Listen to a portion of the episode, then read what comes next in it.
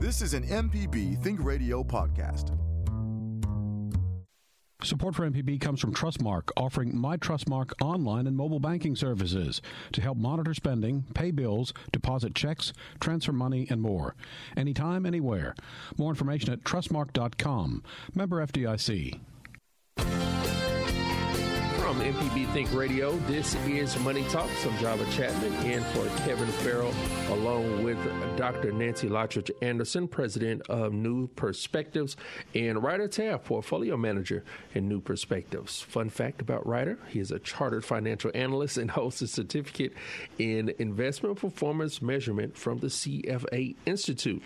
Now, whether you're 25, 55, or 75, hopefully you are dreaming of retirement that one day where you can figuratively and maybe literally put your feet up on the beach somewhere. But today we've got some tips geared for the 25 year old, but everyone is sure to get some uh, great information out of what we're going to be talking about this morning because we want to know if you are on fire for retirement. I'm talking F I R E, a great little acronym we're going to break down in just a little bit. So we're going to learn about that and also take your personal finance questions. Send us an email to money at mpbonline.org.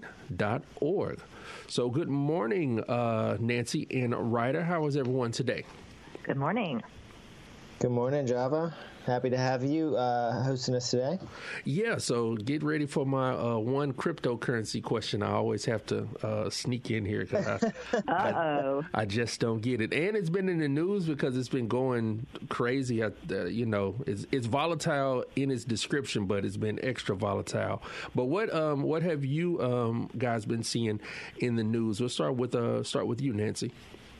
Well, I do want to remind people, I think we have mentioned on the show before about the Restaurant Revitalization Program, and it is a grant program for restaurants who lost revenue during the pandemic, which is most of them, and that's based on the last stimulus package. But there's a new program that just started in the last couple of weeks, and it's called the Shuttered Venue Operators Grant Program. So for those people with theaters, concert halls, any kind of event places, you can go to the Small Business Administration and they can help you apply for these. These are not loans, these are grants. So jump in and get some help. Now that is great news because I have been seeing. I guess this is uh, recent developments because I've been seeing um, bits and pieces in the news about music venues and things that were not um, uh, able to take advantage of some of the earlier um, stimulus packages out there. But this is, as you say, Nancy, uh, dedicated strictly for them, huh? It is. And uh, I got to attend some music events over the weekend. We were all outside, but we all agreed that um, those arts are not just luxuries uh, for human beings, they are necessities. They're just um, salve for the soul. That is correct. Ryder, what have you um, been seeing in the financial news lately? Yeah, so uh, at the risk of sounding a little bit like a broken record, there was a very interesting proposal which, uh, you know, we've talked about house prices rising, we've talked about the shortages in building supplies leading to all of that. Um, there is a proposal, I was reading in the Wall Street Journal this morning, to provide federal funding, federal tax credits for rehabbing uh, homes that are in maybe maybe it's in an area that where it's not economically feasible to rehab just because the resale value wouldn't be high enough. But if you think about it, you know you can drive through most cities in America, n- not just cities, rural areas in America, suburbs in America. There are homes that are falling apart. There are homes, you know, they're falling apart, and not only that is it's not worth it for anyone to fix it up um, because you know they would have to spend too much to fix it up for the for the value they would end up with. And so uh, the proposal is to provide federal money for that. Um, and this is great because whenever we talk about you know oh house prices have risen a lot lately, you know oh, they've risen a lot, are they going to come back down?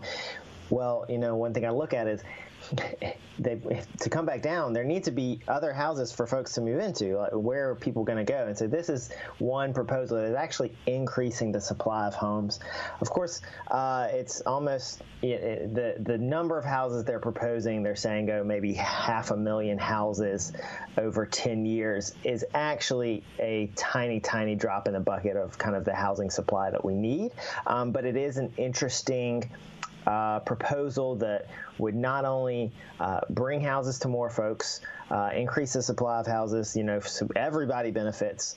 Uh, when there's more houses, uh, more folks uh, living, you know, owning and living in their houses strengthens communities, um, and so it's kind of good all around stuff. Um, I would just wish it were almost a little bit more ambitious.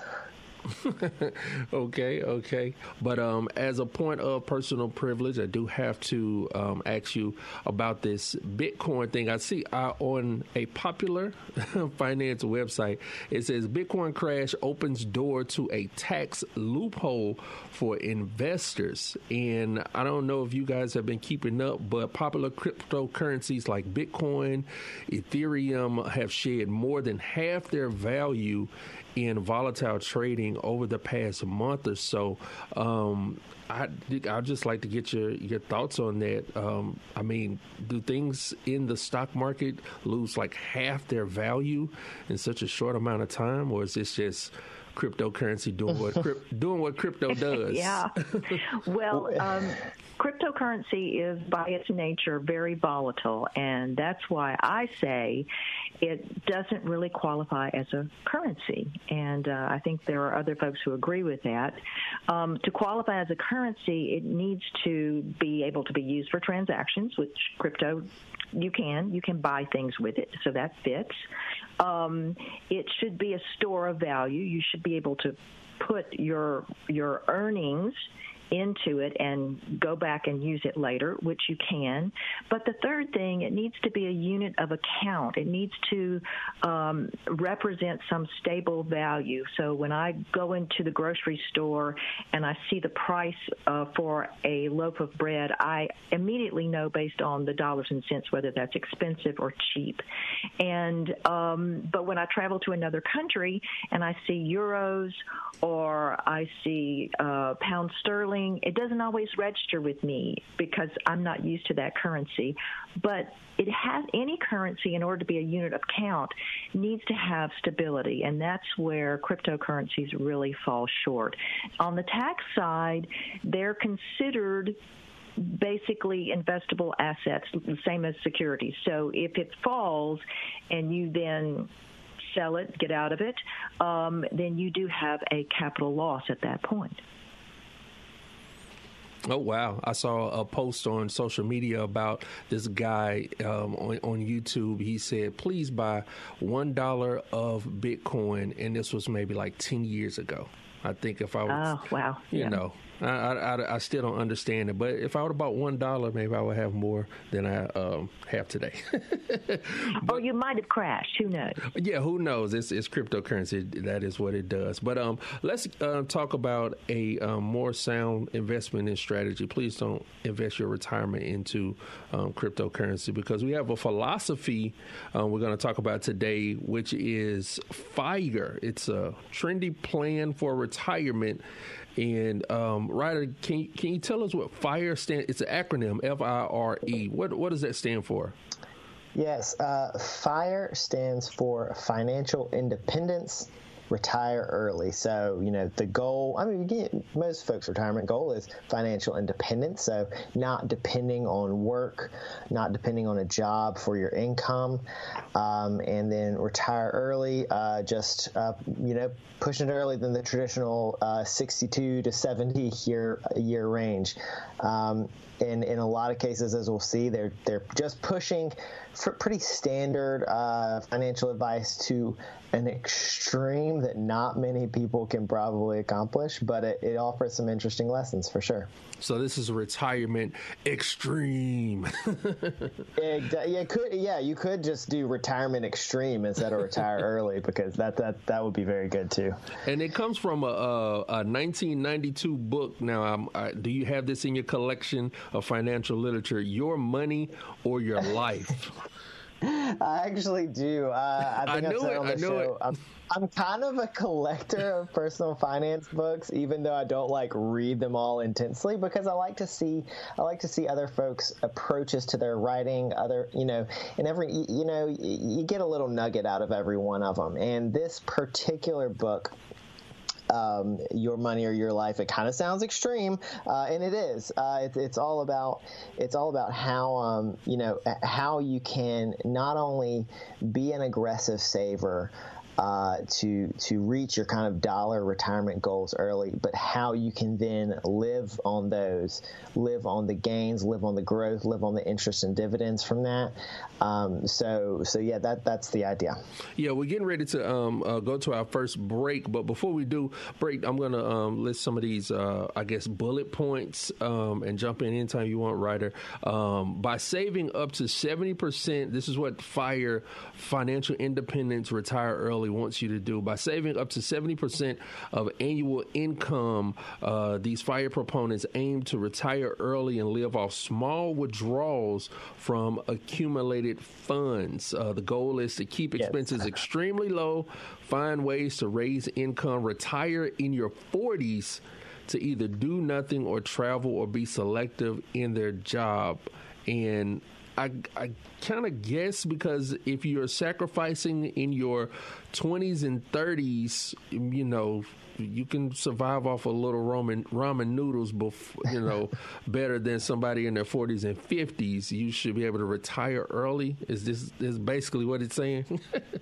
Uh, that is kind of the idea. And and one of the things with that bullet point as well, when you said be selective with your job, you know, we talk about this a lot, kind of reimagining what does retirement mean. You know, the stereotypical, you know, poster retirement is just like you said at the top of the show, kicking your feet up on the beach. But increasingly, even for folks retiring at like a normal, you know, in their 60s or so, retirement means you know, cutting back to just much fewer hours. You know, I was, I was working with um, a, a, doctor recently who she is working, you know, five hour days and, you know, full days, and it's kind of stressful. And she really does want to retire, but she knows that she loves keeping busy and she knows that she, she does love her work. And so she's also kind of preparing for, you know, maybe, maybe after, you know, several months of just total rest and relaxation, just dipping back in with, you know, two days a week or something. Um, so re- re- reimagining what does that retirement look like for you? You know, dedicating your time to to either a career or a volunteer life that you really do love. Yeah, and I and I love that phrase reimagining um, retirement because a lot of times people think retirement, uh, their lives are so tied into their work. So when they retire, they have the feeling of what is there um, for me to do. But it doesn't mean that you know your life is over. You can basically kind of do with what you do what do with your life what you want. If you want to spend more time with your family or start that dream business or that dream volunteer um, agency uh, you will be able to do that if you follow the tenets of fire or like i want to say retirement extreme. Exactly. If you have any questions for our experts you can send an email to money at mpbonline.org we're discussing financial independence, retire early, also with a few other money saving tips thrown in. How much money would you have in 40 years if you invested $600? How much money would you have in 40 years if you invested $600 right now? I'll let you know coming up next. This is Money Talks on MPB Think Radio.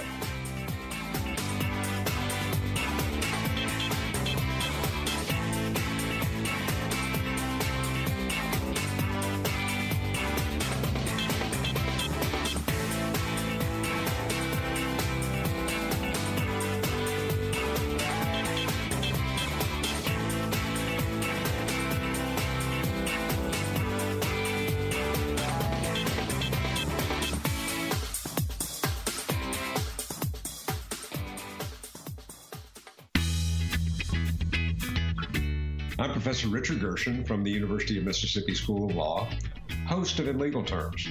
If you're enjoying this podcast, I encourage you to listen to In Legal Terms, the show about you and your rights. We find interesting legal topics to bring to you, and let you know how the law affects you. Find in legal terms on any podcasting platform on your smart device or on our website at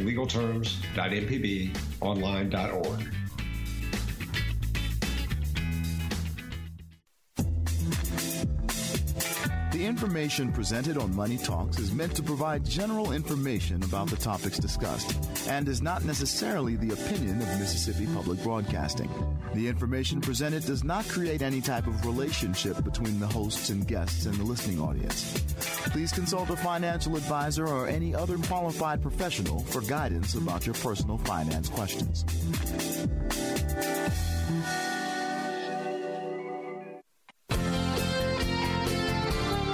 Listening to Money Talks. Our website, moneytalks.mpbonline.org, is one way to hear past Money Talks broadcasts, or you can um, see things like this lovely graph our producer Liz is going to post up where she shows the math behind how to retire in 10 years using some of these principles from the FIRE philosophy. Or if you want to hear uh, read about uh, cryptocurrency from a blog post from Dr. Nancy Lottridge Anderson. You can go to moneytalks.mpbonline.org.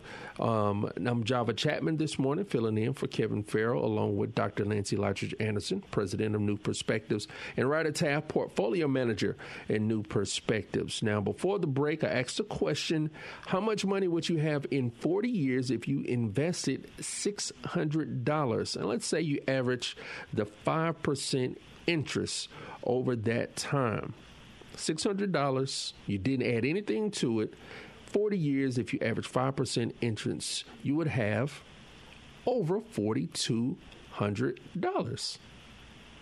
I mean, that's pretty simple. Now, for the person who needs to know what type of account to put this in, what would be the name of that uh, account, Nancy, if they wanted to put that $600 into a certain account um, and get that 5% entrance? Well, if you go to the bank, you're not going to get 5%, especially right now. We are hearing uh, most people, if they can get half a percent on their savings account, they're thrilled, and many are in the like 0.1 to 0.15 range. No, where did this 5% interest come from? Yes, well, there is a way to do that, and the way to do that is by investing longer term. And certainly, if you're just starting out as a young person and you're looking towards retirement, you have a long time time. And that's the advantage. You can invest in something that has more risk to it because over the long haul, you will earn more. And because you do have a long period of time, you can um, survive through several business cycles. So you need more of a balanced account. In fact, with a, a young person starting out with a first job, I usually encourage them to put it all of their 401k into a stock fund. And that's where we're going to get our best returns. And uh, it's not going to happen happen if you just go down to the bank. So you have to look at not only being disciplined with saving, but also being educated on the investment side so you can earn the most. You put those two together, and that's really the secret to building wealth. Ah, so a little bit, a little bit more than your friendly neighborhood corner bank is what you need. Yes, to, absolutely. Okay, all right. See, that's the tip that we need right here on uh, Money Talks. now, today we've been talking about the FIRE strategy for um, saving money. It's an acronym, F I R E, Financial Independence, Retire Early. And um, Nancy, I've been talking with Ryder, but how do you feel about this uh, strategy? Is it a, is it a good one? Is it a little bit too much? uh, this this fire strategy for uh, retirement? Well, I think for most people it's not realistic. I have run into a few of those folks who have retired. One in particular um, that retired when she was about 30 and her husband was about 35. And um, they are now in their late 50s and still cruising on retirement. Uh, but I don't think that works for most people. Ryder mentioned about needing something productive to do or just reimagining your your work life.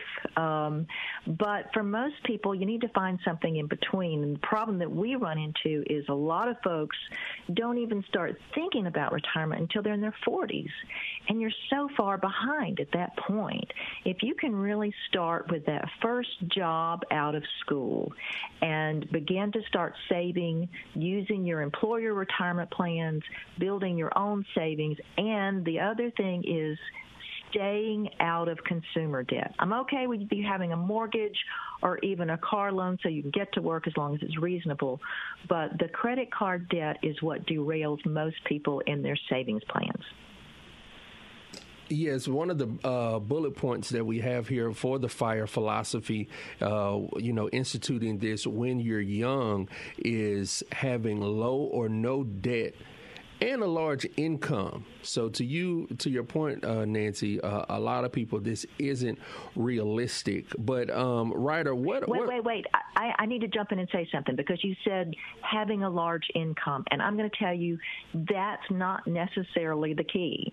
Okay. I run into people all the time with very modest incomes and large portfolios again, they've been disciplined, they save reasonably, uh, they live well within their means, uh, they invest appropriately, and so you can do it with smaller incomes. So many times people just think, oh, I'm in a credit card ditch and I need to figure out how to earn more money. No, you just need to figure out how to spend less. Now, Ryder, what are some methods that this scheme uses that anyone could apply um, to their retirement preparation?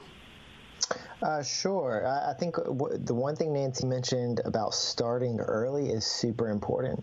Um, you know, if you start with your first job out of college, and you know when you hit just hit 30 you will probably have a decent nest egg saved up and more importantly you will already be in the habits that are going to make you uh, successful and financially independent in the future um, and so i know you mentioned um, that there was some some math behind it so it's a, big part of the fire strategy is very aggressive savings. And you'll often hear us on shows saying, you know, we recommend, or, you know, a lot of literature points to saving 15 to 20% of your income uh, over a 35 to 40 year career will set you up with a large enough retirement nest egg and you know invested prudently that'll set you up with a large enough retirement nest egg for you to live off of um, you know for the rest of your life. And so if you just take this to an extreme well okay if i'm saving 15% and that's going to be good for a 40 year career what happens if i save 25 30 50% of my income? So uh, the way i like to think about it is just imagine a world you know pretty simple world of no returns. I'm just saving up money. And if I save 10% of my income after 10 years, well, after nine years, I, will have saved up enough money to live off for one more year. Because if you save 10% of your income, you're only living on 90%. So you only need, you know, for every dollar you earn, you only need to get up to nine cents or 90 cents. So if you start cranking that up a little bit, say you save 25% of your income, well, then you're living off of 75% of your income, and it's only going to take three years to reach that, reach uh, one, you know, save up one years of expenses. And so, you know, that's pretty pretty big change there. But it gets more extreme. Once you're saving 50% of your income, then every year you're saving up a whole year's worth of expenses. And so you can see how that very quickly, um, you know, increasing the amount you save decreases your expenses and it lowers your overall target. So it makes it so that you can save so much faster. And so one of the numbers that we keep folks keep uh, kind of popping up with is uh, saving around 60 to 70 percent of their income. Um, at I think around 65% of your income, then if you do that, you're living off of 35% of your income. So you're living off roughly a third saving two thirds. That's it proof to generate that you know that 35 cents um, to live off of every year. So, so it's that it's that extreme savings, um, and I think the lesson for most people is that that's dialing it up a little bit has a pretty big effect because it, reduces your spending. Yeah, that does seem a, um, a, a, little a little extreme, and, and I know a lot of people will really say, "Well, how how can you like you know you you read off a prescription for saving um, uh, up to uh, seventy uh, percent of your income, but it's it's it's hard to uh, do that when I, I mean I, I can't say I can't think of another phrase except for a large income. If you don't have a large income, uh, saving seventy percent of a little is you know that that thirty percent is is very small in comparison to someone who has a large income. At thirty percent is a little a little bit more livable. Absolutely. Oh, and I mean like Nancy said it's it's not realistic for a lot of folks, but you know just just the thought of, you know, cranking up just a little bit uh, can can have um, outsized impacts, especially when you're not you're not quite say, hitting your target yet. Nancy, you want to jump in real quick? Well, I'm just going to come back to you, you uh, Java. You keep talking about you need a large income, and I'm going to say no, you don't. Um, the other thing I would say about this program or even some other programs when people talk about the Dave Ramsey program and and you should pay cash for a car and this is how you should live. For so many people that's not realistic. And so sometimes when we put these programs out there, what happens is people just say there's no way I can do that and they don't do anything. And I'm more of the bent of let's get you just started. Let's try something. Let's see if we can build up a thousand dollars in a savings account. Let's see if we can get you to ten percent going into your 401k, and work our way uh, up from there. And but give people reachable goals. And for most people, this is not reachable. The other thing I always laugh about when somebody says, "Well, you know, uh, look look at that person over there and how much they save, and they have such a big portfolio." And for most of them, it's because they didn't have children. You know, when you throw children into the mix and you have a family, a growing family, it is very difficult to save and prepare, prepare for the longer term when you're just trying to make it through the month. But I do think if you can start early, and that's the other thing that I always encourage my college students that first job, you know, before you have that family, go ahead and save as much as you can because there's going to hit a point where now you do have the growing family. And even if you have to cut back on what's going in your 401k, what's already accumulated is still sitting there, and through the magic of compound interest, is growing for you. So it will work in your favor. We're discussing saving for retirement. And I have another question for you. If you invested $600, and we keep using that $600 phrase because sounds familiar, stimulus check. Uh-huh. If you invested $600 and left it for 40 years at that magical 5% interest, but added $20 a month, how much would you have? I'll have the answer for you coming up next. This is Money Talks on MPB Think Radio.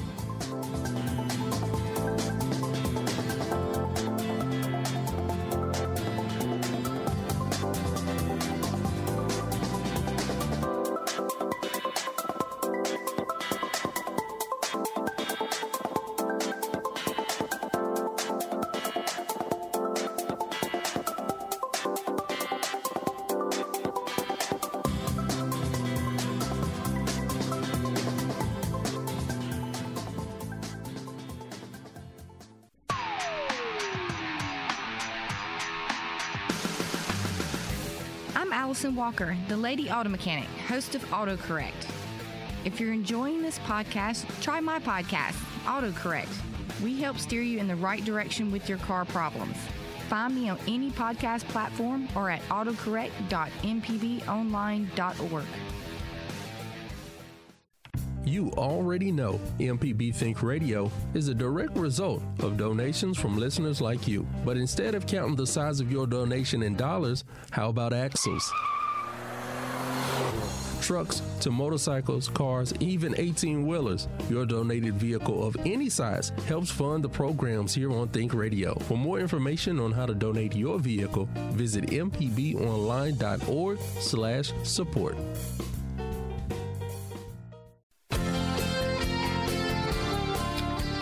Money Talks is MPB Thinks Radio's MPB Think radio's personal finance broadcast. I'm Java Chapman along with Dr. Nancy Lottridge Anderson, president of New Perspectives, and Ryder Taft, portfolio manager at New Perspectives. And if you did not know, Ryder is a chartered financial analyst and holds a certificate in investment performance measurement from the CFA Institute. And I had a question for you if you took $600 from, say, those very handy stimulus checks and you invested it for 40 years, and if you somehow were able to average 5% interest and you added just $20 a month to that investment, you'd have over $33,000. It's 40 years, starting off with 600, and you just put $20 a month. $20 a month in your investment doesn't seem like a lot, but it would have paid off in dividends with $33,000. Now let's go to the phones. We have some callers, and uh, we have David from Memphis on the phone. Good morning, David.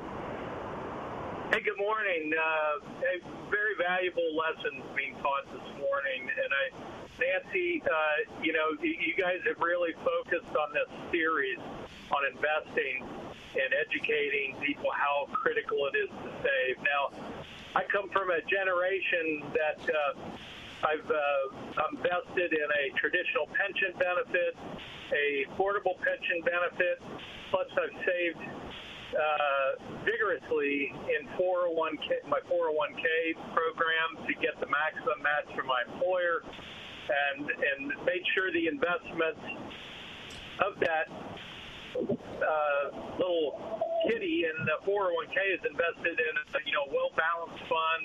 Uh, so I because at my age I can't afford to lose it, uh, but it's still earning a, uh, a good income. So I want to go back to. Uh, I think an issue with our current uh, uh, society. And I remember in high school, and a lot of my peers laughed at me for taking home economics. And it was one of the most valuable courses for me to learn the, the critical necessity to save a lot and save it while you're young. You, know, you just build that muscle memory of saving it doesn't matter how much it is. Keep putting it away, and uh, you know the returns will take care of itself. So thanks for what you guys are doing, teaching everybody on the uh, the critical uh, necessity to save now. Thanks, David. Thank you, David. We appreciate that. Um, appreciate that this morning. Um, every once in a while, um, it is good to hear some uh, positive reinforcement. what did you want? You want to say yeah. something, Ryder? I, love that um, David uh, said it reinforces the muscle memory, and that just you know, like we say all the time, you know, saving is a habit, and you just have to be in the habit of doing that. You have, you know, so that's very, very good to call that muscle memory. Well, hopefully, we're building some uh, muscle memory over at my household. We have a, uh, a, big savings jar, and every time the kids um, find like a coin or something, um, we go over what it is, and then they put it in the jar, and it has like the digital counter. So they see that, oh, 10 cents went into the jar and you know it shows what it's 2465 in there now. Uh, so hopefully we're building some uh, good muscle memory. Let's keep on with the phones and talk with uh, alan uh, in alabama. Good morning alan good morning. Just reinforcement of what java was saying. If you were say 40 years ago and you started your deferred compensation and put $35 there every two weeks and you stayed with that job long enough to put about twelve thousand dollars in it. This is starting at, at zero. Then forty years later, that twelve thousand dollar investment would be like five times or more uh, in value, and that is at the safest money market uh, amount of interest and income possible. And that's one thing. But then along the way, you stay in the retirement system that you've got. You put into your 401k at different jobs. So before it's over with, you have about five different uh, investments that are stable. Then at a certain point, you draw the retirement off the first couple. you never touch the other investments, principal or anything. You leave it there to ride out. Now you can move it around. Say once you recover from a big stock adjustment, you want to move it over safer because you don't want to lose it again, like we did in 2008. But you keep your money in an investment. And the other thing is that a lot of people have a really hard time with is realizing you can't repetitively keep going to the store buying the same thing that you bought a couple of months ago because you've misplaced it and spending. You've got to be frugal, and when possible, you've got to get into some kind of a little hobby that you can do patiently, which will bring a little money in. But the biggest thing is save and don't just spend everything you've got just because you've got good credit. Because if you do that and you make two trips to London a year, you're not going to have anything to retire when you're 65. You, you you've loaded up your credit cards and you're paying more on your credit card than most people would pay on house. So it's some common sense investments and you can't have everything. You, if you're making a hundred thousand dollars a year, and you're in three mystic societies, and then you're buying your hunting and fishing stuff, and then you've got a child in private school, it's it's not going to be uh, hardly possible for you to have anything later in life. So you got to make some some hard decisions that you can't have everything that everyone else does uh, you got to be satisfied with what you already have and use some good common sense. So good common sense has kind of gone, gone out the door in this day and time. And I appreciate your uh, Java keeping all the different programs going and the uh, good doctor with her advice. Oh, well, well, I wish that we could get some young people to take that advice.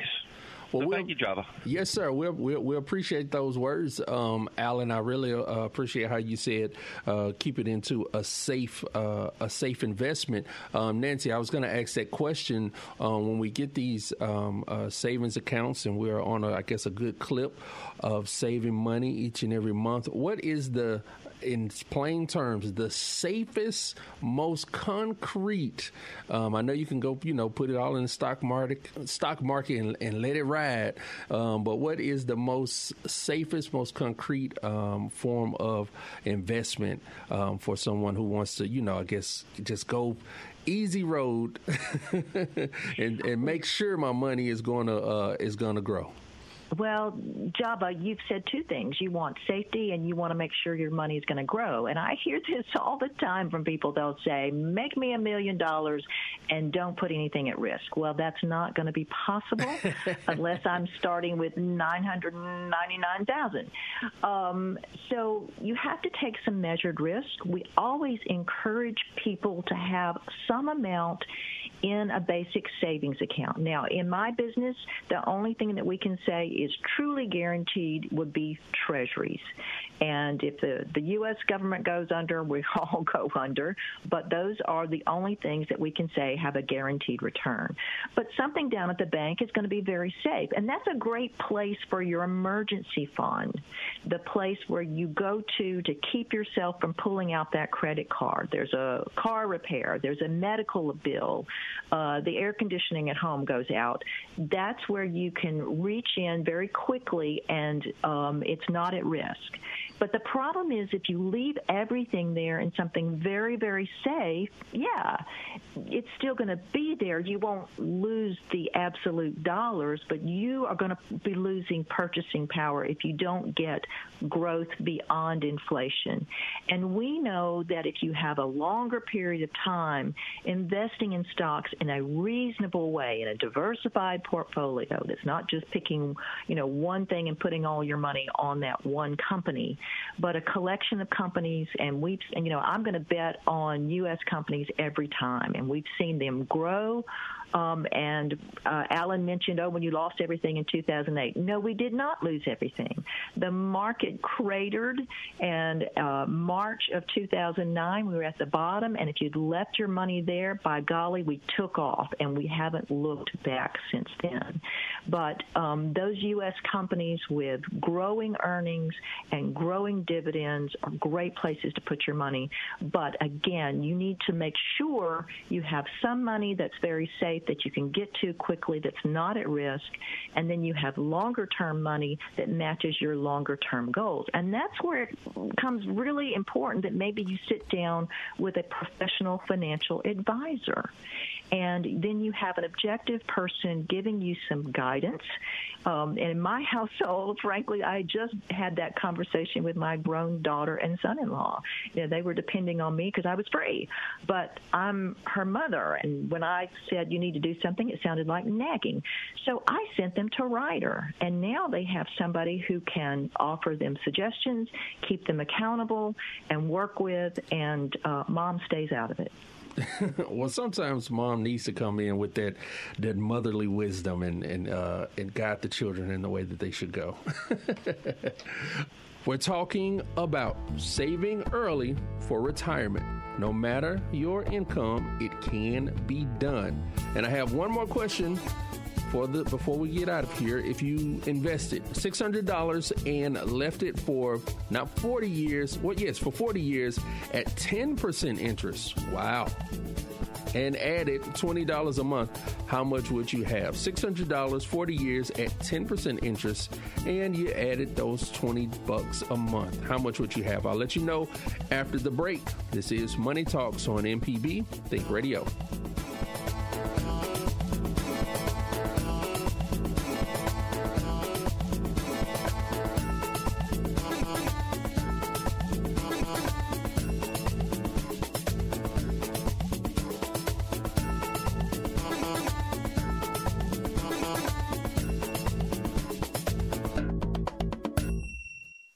Deep South Dining is the show all about the culture of Southern flavor, from fried chicken and collard greens to shrimp and grits and a glass of sweet tea. Subscribe now to the podcast using any podcast app or download our MPB public media app. This podcast is a local production of Mississippi Public Broadcasting and depends on the support of listeners like you. If you can, please donate today at mpbonline.org. And thanks.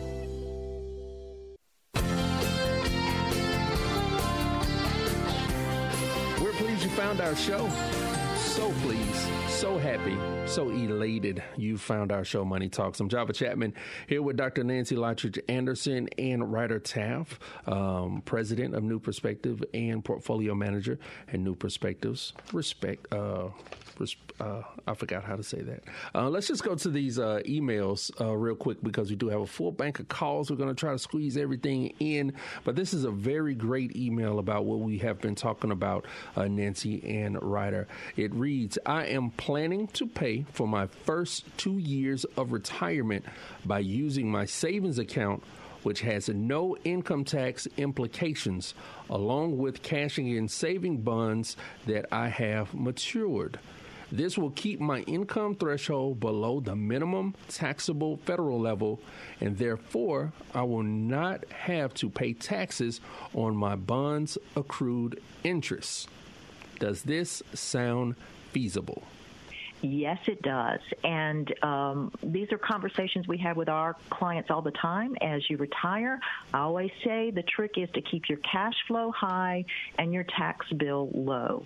And so that's figuring out which accounts you can draw from, how you can draw, and you have to have a strategy as you move into retirement. And we are really looking at this closely because of change in tax laws and required minimum distributions out there at age 72 for many on the horizon. Um, it can be done. All right. Well, well I, I, do want to. I do want to throw in one thing there. Um, and, and not paying taxes this year is always such a such a enticing proposition for folks. But um, and this is something we're doing. Uh, uh, Nancy and I were going through a spreadsheet I made, and I she kept asking questions, and I said, "Yes, I can make this much more complex. Yes, I can keep making this more complex. It is very complex, but." you don't want to avoid paying a dollar in taxes this year if it's going to make you pay $2 next year. You, you can't just look at each day or each year when you're talking about a 30 year, 40 year retirement.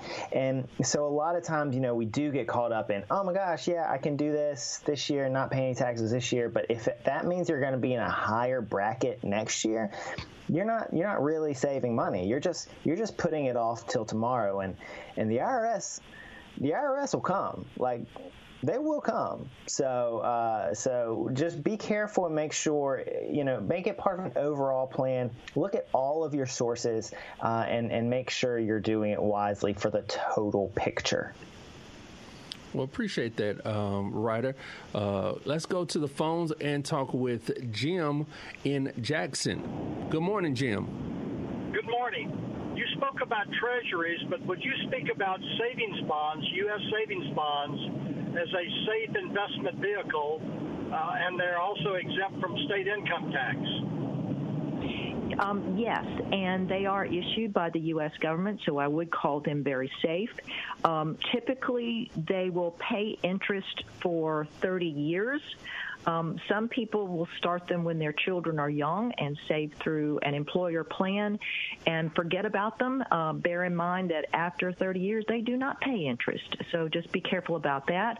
Also, you have to watch and uh, see if you need to report on that accrued interest or if you're going to pay it all at one whack when you cash out.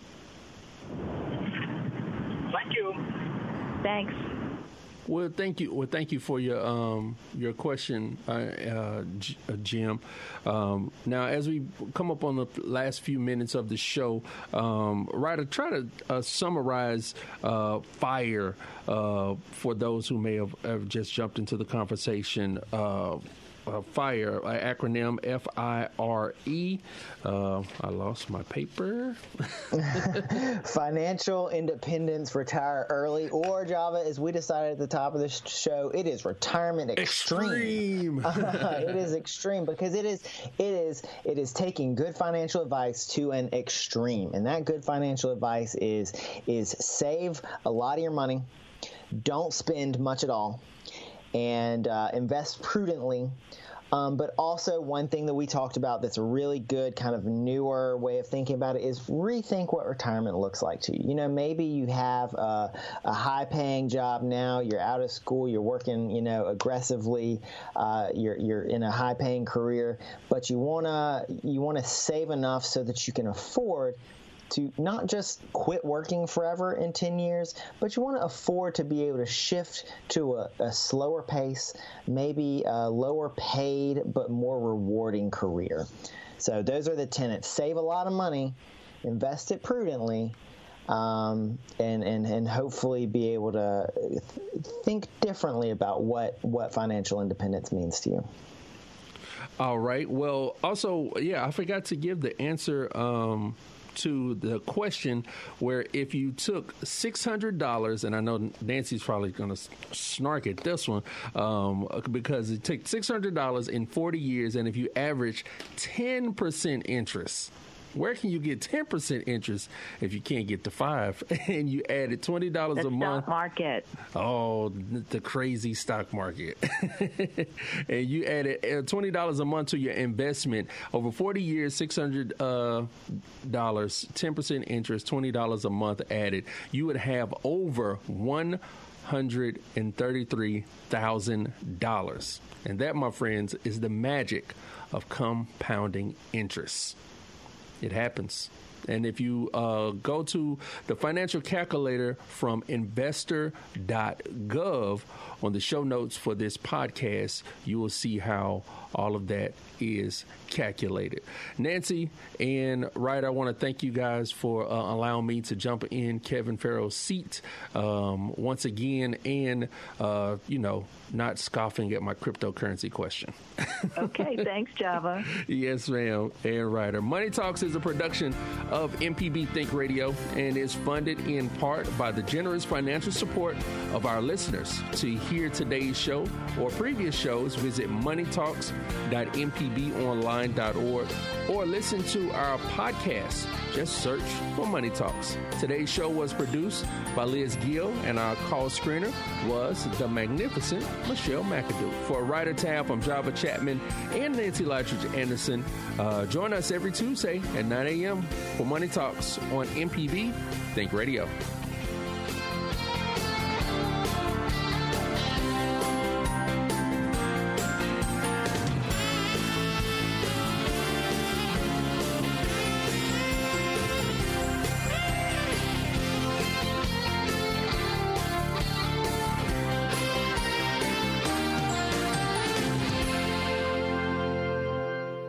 Support for MPB comes from Trustmark, offering My Trustmark online and mobile banking services to help monitor spending, pay bills, deposit checks, transfer money, and more. Anytime, anywhere. More information at trustmark.com. Member FDIC. This is an MPB Think Radio podcast.